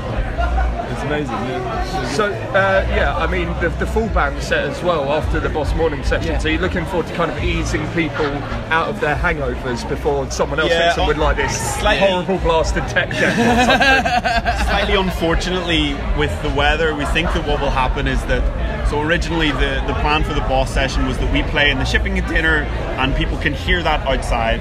Now that it's raining, we have been asked to significantly strip down our setup so that more people can get inside to hear it, which is absolutely I think fair we'll still fit on there. I don't know. I have a lot of pedals. You've got a big setup. You're, Yeah. you're running everything through your MacBook. Got all my synths with me. um, but yeah, so um, it'll, it'll be nice. Um, I was thinking about rejigging the set list as well to sort of make it quieter at the start to sort of ease in because that, that boss thing will be like 9.30. Yeah. So we'll There, there will still be people stumbling around with silent disco headphones on, going, "Where's, where's the music gone?" Whoa, Orchestra. Um, so yeah, it'll be nice to sort of ease that in a bit, warm the vocal cords a little, um, get the fingers hopefully a bit drier and a bit, Yeah, a bit warm. bit nimble, and, and then take to the main stage, or to, well, not the main stage, the Yukai stage, which is seems like a great stage. Yeah. yeah. Yeah. Are, are we saying it yokai or, or yokai? Not a clue. yokai. Not a clue. I, I keep thinking that's good for your digestive system. and that's Yakult. well, I, I get Bix because I'm Yakult guessing stage. that's a Mars Volta reference. Yeah, yeah. You know, Yeah, I think- Cedric, bruh. yeah, exactly. But yokai, I'm like, I'm drawing a blank as to what it is. I had this yesterday with um, the band. I believe it's called Pine or pronounced Pine. Fine. They were fucking, They were fucking phenomenal. phenomenal, man. they, they played Bad Pond the day after we did, and I was too hungover. They were playing first, and I didn't get down in time, and I missed them, and I was gutted because from reading about them and listening a little bit, I was like, this will be up my street. And then when I saw them, I was like, this is fucking right up my street. This is fucking I can imagine it's not good for a hangover though. There were times watching that set where I was like, oh, this is a bit much. but yeah, a few people were like, "Are you going to see Pigeon? Are you going to see?" And I'm sure, I'm sure they get that a lot. They do, they Luckily, do. our name kind of it's it's Wildcat We- Strike. we- it's easy enough to pronounce. Yeah, we we, we, we had uh, Nick from Pine on the show very very recently, but he's heard literally all of them: Pine, Peen, Pain. It- it's Dutch for pain, so Ah, okay. um, I think Pine is the uh, the general consensus anyway. Good. But he's happy with Pigeon as well, to be honest. You know. Pigeon's pretty great, I think. Or like Pigeon, pin, Pien. pin, pin. You guys ever seen the film Fifty First Dates? Yeah. You know when he's like trying to he's trying to get with Drew Barrymore, so he pretends he can't read, and he's trying to read the word pancakes. It's like that. Hand clocks. right. Well, before you go, uh, I will uh, ask you to partake in our little game that Hell we yeah. that we are calling the Tangent Arc. Okay. Um, so in my hand, I have a lovely pink Tupperware full of uh, what I'm calling things, people, and stuff. Uh, some of which are linked to Arctangent, some of which have no link to Arctangent whatsoever. But uh, you're each gonna pick one out, and I'm gonna give you two minutes Okay. to go off on a tangent with one another and somehow tenuously link the two. I have Jeff Goldblum's magnificent torso, which I can, we can hopefully riff on. So, so uh, you, you have two minutes to discuss the link between Jeff Goldblum's magnificent torso and Halloumi. Go. So, you know, Jeff Goldblum's magnificent torso, we've seen it in The Fly, Yeah. where it was slightly mutated. Um, I don't know if, if you're familiar with. Uh, kind of like halloumi can be sometimes. yes, that's one one thing. that is tenuous. Uh, I have seen pictures of Jeff Goldblum topless, and you know th- those would suggest that his magnificent torso is not related to halloumi. You know, I would say the guy keeps in shape, maybe doesn't eat a lot of cheese. It's got like some ridges on it, like halloumi does, though. That is also a valid a valid link.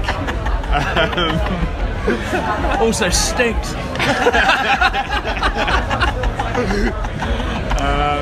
Jeff Goldblum was in Jurassic Park. Um, halloumi has not. probably not been around since Jurassic, the Jurassic period. Unfortunately, that, No. I think we can rule out that link. Ancient, ancient Greece. Ancient Greece. Um, uh, Yeah, ancient Gaul is obviously just the Greek cheese. Okay, and torso is torso an old Greek word? I think it is.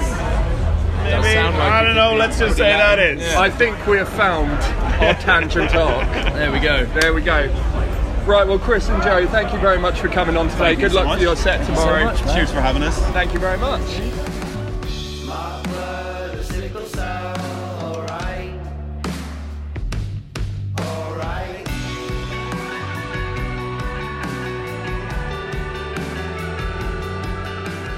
So there you go, two lovely chaps from a lovely band there. That's Joe and Chris from Wildcat Strike. Uh, both of their records, Rhubarb Nostalgia, from which you just heard the track Sickle Cell, and the Blood Orange Sessions are out now on the aforementioned Small Pond Recordings, and I eagerly await the release of Raspberry Jams. Uh, right, time for the last chat before I bid you adieu. I don't know where the time has gone. It's been such a rush this episode, but we are ending this very special episode with one of the most anticipated bands of the whole festival, and the crowd came through for sure. And what a show it was from this band, quite frankly. It is time to welcome Car Bomb to Bitch and Brew. Exciting times for this band from the States. Their new album, Mordial, is coming out this month via none other than Holy Roar Records, who I think I've mentioned before on the podcast are quite a good record label.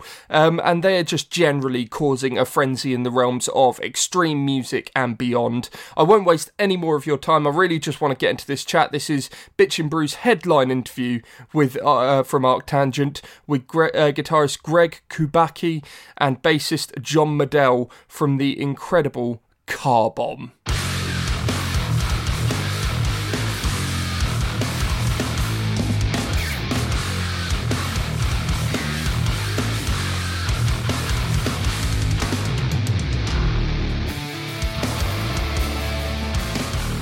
yeah, well, cheers, everyone. Yeah. Cheers. Mm. Oh, there we go. Cheers. Cheers. I can barely feel the ends of my fingers now. It's day three. You can definitely tell. Thank you very much to Purity Brewing Company for the uh, for the free beer. You've Hell both yeah. uh, Yes. gone for the lawless, uh, unfiltered lager. How, how are you finding it? It's not bad. It's not bad at all. It's delicious. Um, do you want to introduce yourselves? Because I've had a weekend full of introducing people on the mic. I'm but- Johnny from Car Bomb.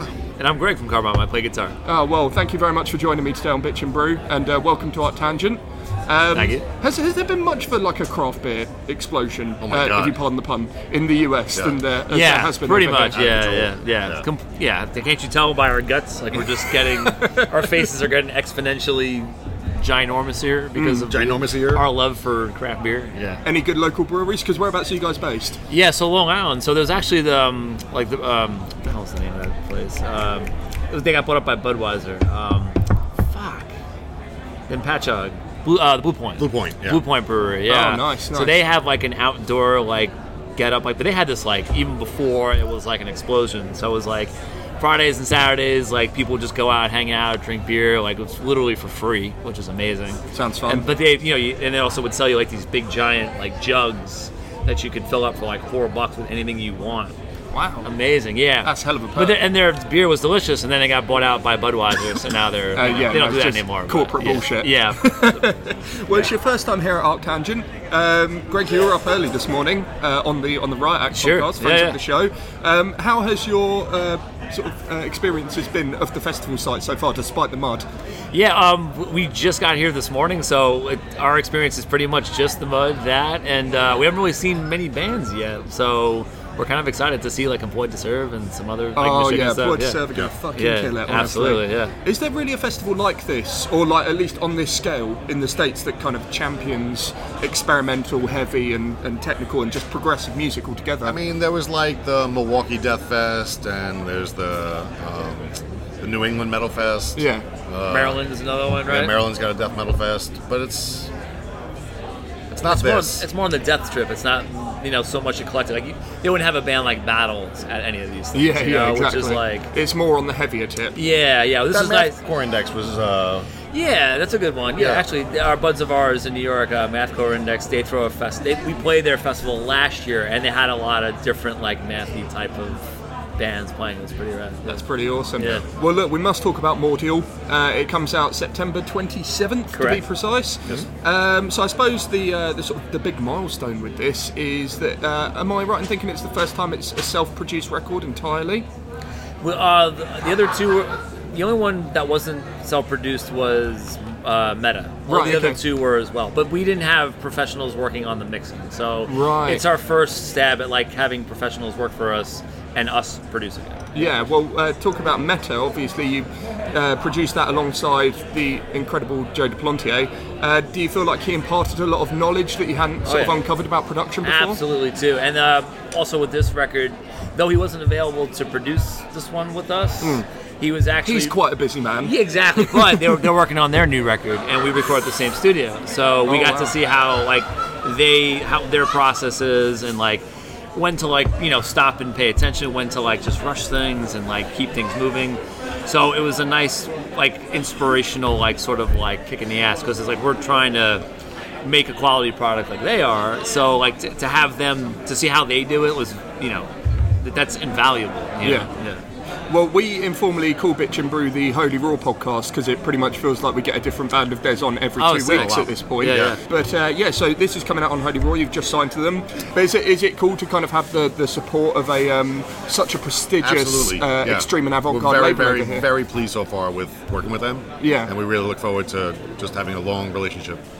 Yeah. So the, the first track, uh, uh, Scattered Sprites, um, it brought a much sort of higher sense of melody Hmm. that I think uh, has been kind of teased before on uh, previous Car Bomb records, but this time it's kind of you double down on it a little bit. Is that reflective of the rest of the record? Yeah, absolutely. Like we were really surprised by the song "Gratitude" on Meta, and like how much we loved it and how much fans loved it. So we kind of we tripled and quadrupled down on on this one. So like like the first song is like not a smack over the head. It's more of like a gradual lift off. Yeah. And the second song is as well, and then it starts getting a little heavier.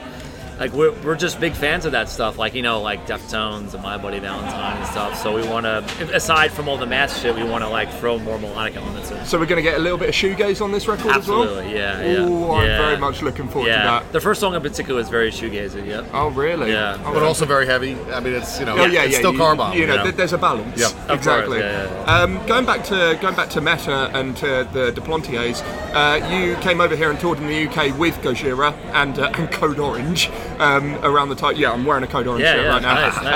Um, around around the time Meta was released.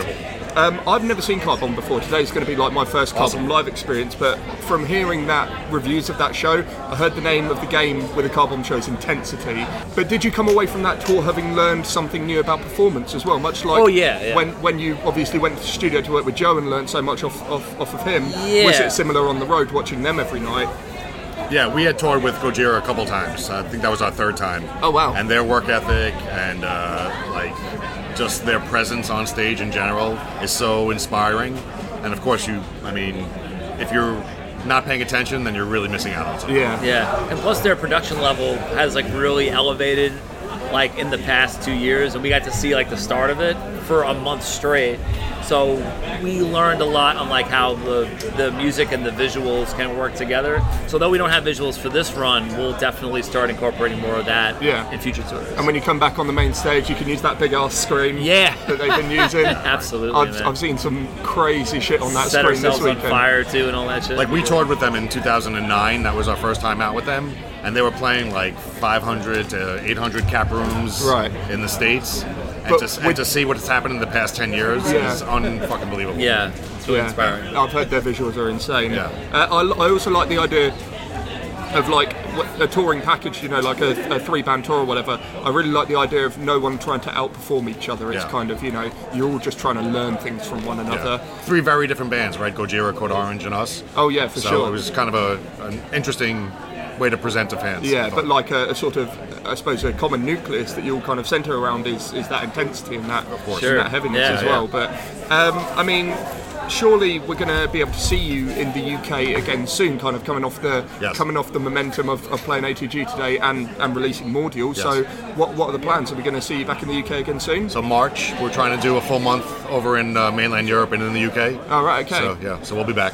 So obviously you uh, you developed a love for Caffè Nero while you were over here. And And Nando's, Nando's. Nando's, It's and not- Wagamama. Nando's is not in the states then, or Wagamama. Nah. Oh, actually, no, that's not true. is. Wagamama is, yeah. Yeah. It's a few in the city. Yeah. How, how spicy do you go? medium, medium, yeah.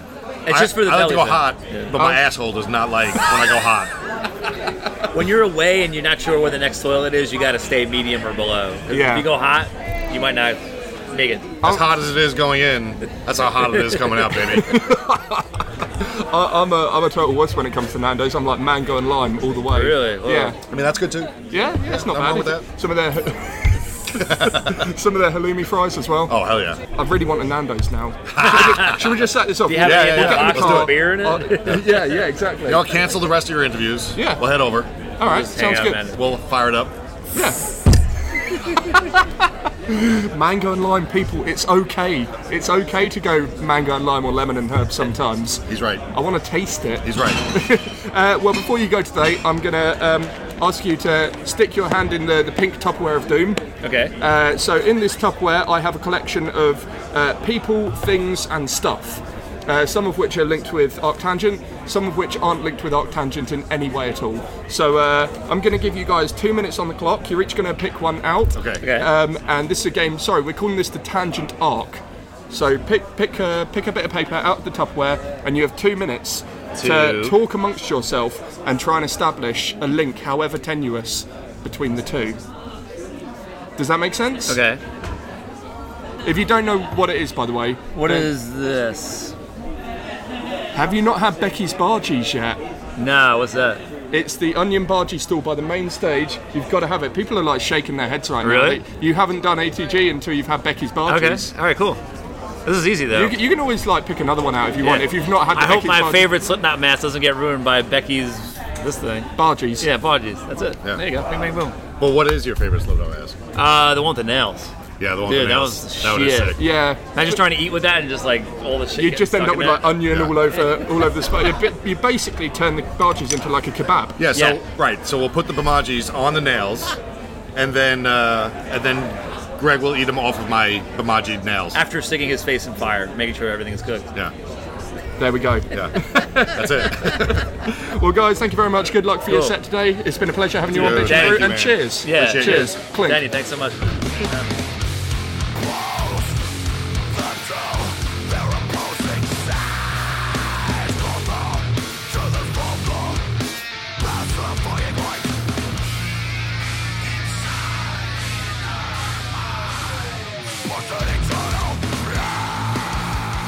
Honestly, I wouldn't blame you if you are halfway out your door on the way to Nando's after hearing that. Big love to Greg and John uh, from Car Bomb and the other members of Car Bomb too, who are all lovely dudes.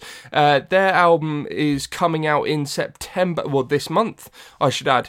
Uh, it's called Mordial. It's coming out on none other than Holy Roar Records. Uh, the track Scattered Sprites you just heard is on it. And if that isn't enough to make you want to go and hear the rest of that album, then I just can't help you. Um, let's hope to see them back in the UK again soon, and let's get them back on the podcast. Maybe even record an episode while we're at Nando's. What do you say, lads? Um, that brings us to the end of Bitch and Brews ATG special. I want to send a big old shout out to the hard-working team behind Arctangent, especially Matt and Haley at MHC Publicity for allowing Bitch and Brew to come along to Fernhill Farm for the first time ever. It was a really lovely time, and I may have moaned a lot about the rain and the mud. But seriously, uh, just another great weekend to kind of cap off festival season for me um, and for Brad as well. I know he had a blast. Um, additional thanks I want to give to Matt Benton at Hold Tight PR and Lee Jackson from Wall of Sound PR. And I know obviously I've done this before. It may seem weird to you, me thanking publicists on a podcast. You don't usually hear that before. You just hear me, uh, you know, sort of, you just hear other podcasts, I mean, thanking the bands. And obviously, you know, I want to uh, thank all the bands that I spoke to Ithaca and Polyphia and Cult Dreams and Wildcat Strike and Car Bomb. Um, you know, links to listen to their records are in the description of this episode, so go and do that after you've listened to this. But, you know, the the publicists are the people that you know make these chats happen at the end of the day. They're the ones that deem Bitch and Brew worthy the time of the bands that they're working for. So you know, I feel like they deserve a thank you for their support of Bitch and Brew, um, not only over Arctangent weekend, but just over the last um, over the last three and a half years of Bitch and Brew's existence.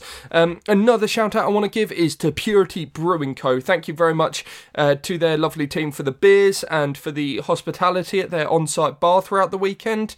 If you like great beer with real character, go to puritybrewing.com and get yourself some delicious beverages, including what I'm drinking right now the Longhorn Unfiltered Rye IPA, and another can I have in my hand right now, not open because I'm drinking responsibly, the Lawless Unfiltered Lager. And I didn't realise this. I really wish I'd realised this at the time of recording these chats because it was brought up several times that there are stories behind the mascots on the cans, particularly with the Lawless Unfiltered Lager, which has um, a pretty gnarly looking goat on it. Um, turns out that is uh, Purity's de facto mascot, really. Uh, Lawless is our maverick beer named after our farmyard fiend, Bruno the Goat. Just like our lager, he has a law unto himself, full of cap- character with a sharp kick. That is a that's a pretty cool thing to read on the side of a beer can. And let's just look at the Longhorn one here as well. Longhorn is a distinctive, full-bodied rye IPA, brewed to perfection with plenty of character, just like the magnificent cattle that graze on our farm and feed on our finest spelt grain. And there is a pretty awesome looking cow on the can there. Um, I'm a huge fan of the of the Longhorn. I love the Lawless Unfiltered Lager as well. But you know, with these uh, with this sort of IPA, this craft beer explosion, the IPAs have just been coming out of the woodwork. And I know a lot of people are kind of put off by the intense fruitiness of some IPAs, especially those really juicy ones. And the Longhorn, I think, is the perfect antidote to that. Sure, it's fruity, it's full of flavour and hoppy and delicious, uh, but it's also got that balanced bitterness. So, uh, yeah, I'm going to take a little sip of this and then we'll finish the episode. Hope you don't mind me doing that. Mm. But if you are like me and you like beer with a good story behind it, go to puritybrewing.com, purity brewing all one word, um, and order yourself some beers. But promise me you'll do so and drink responsibly because no one likes a person who drinks irresponsibly at the end of the day.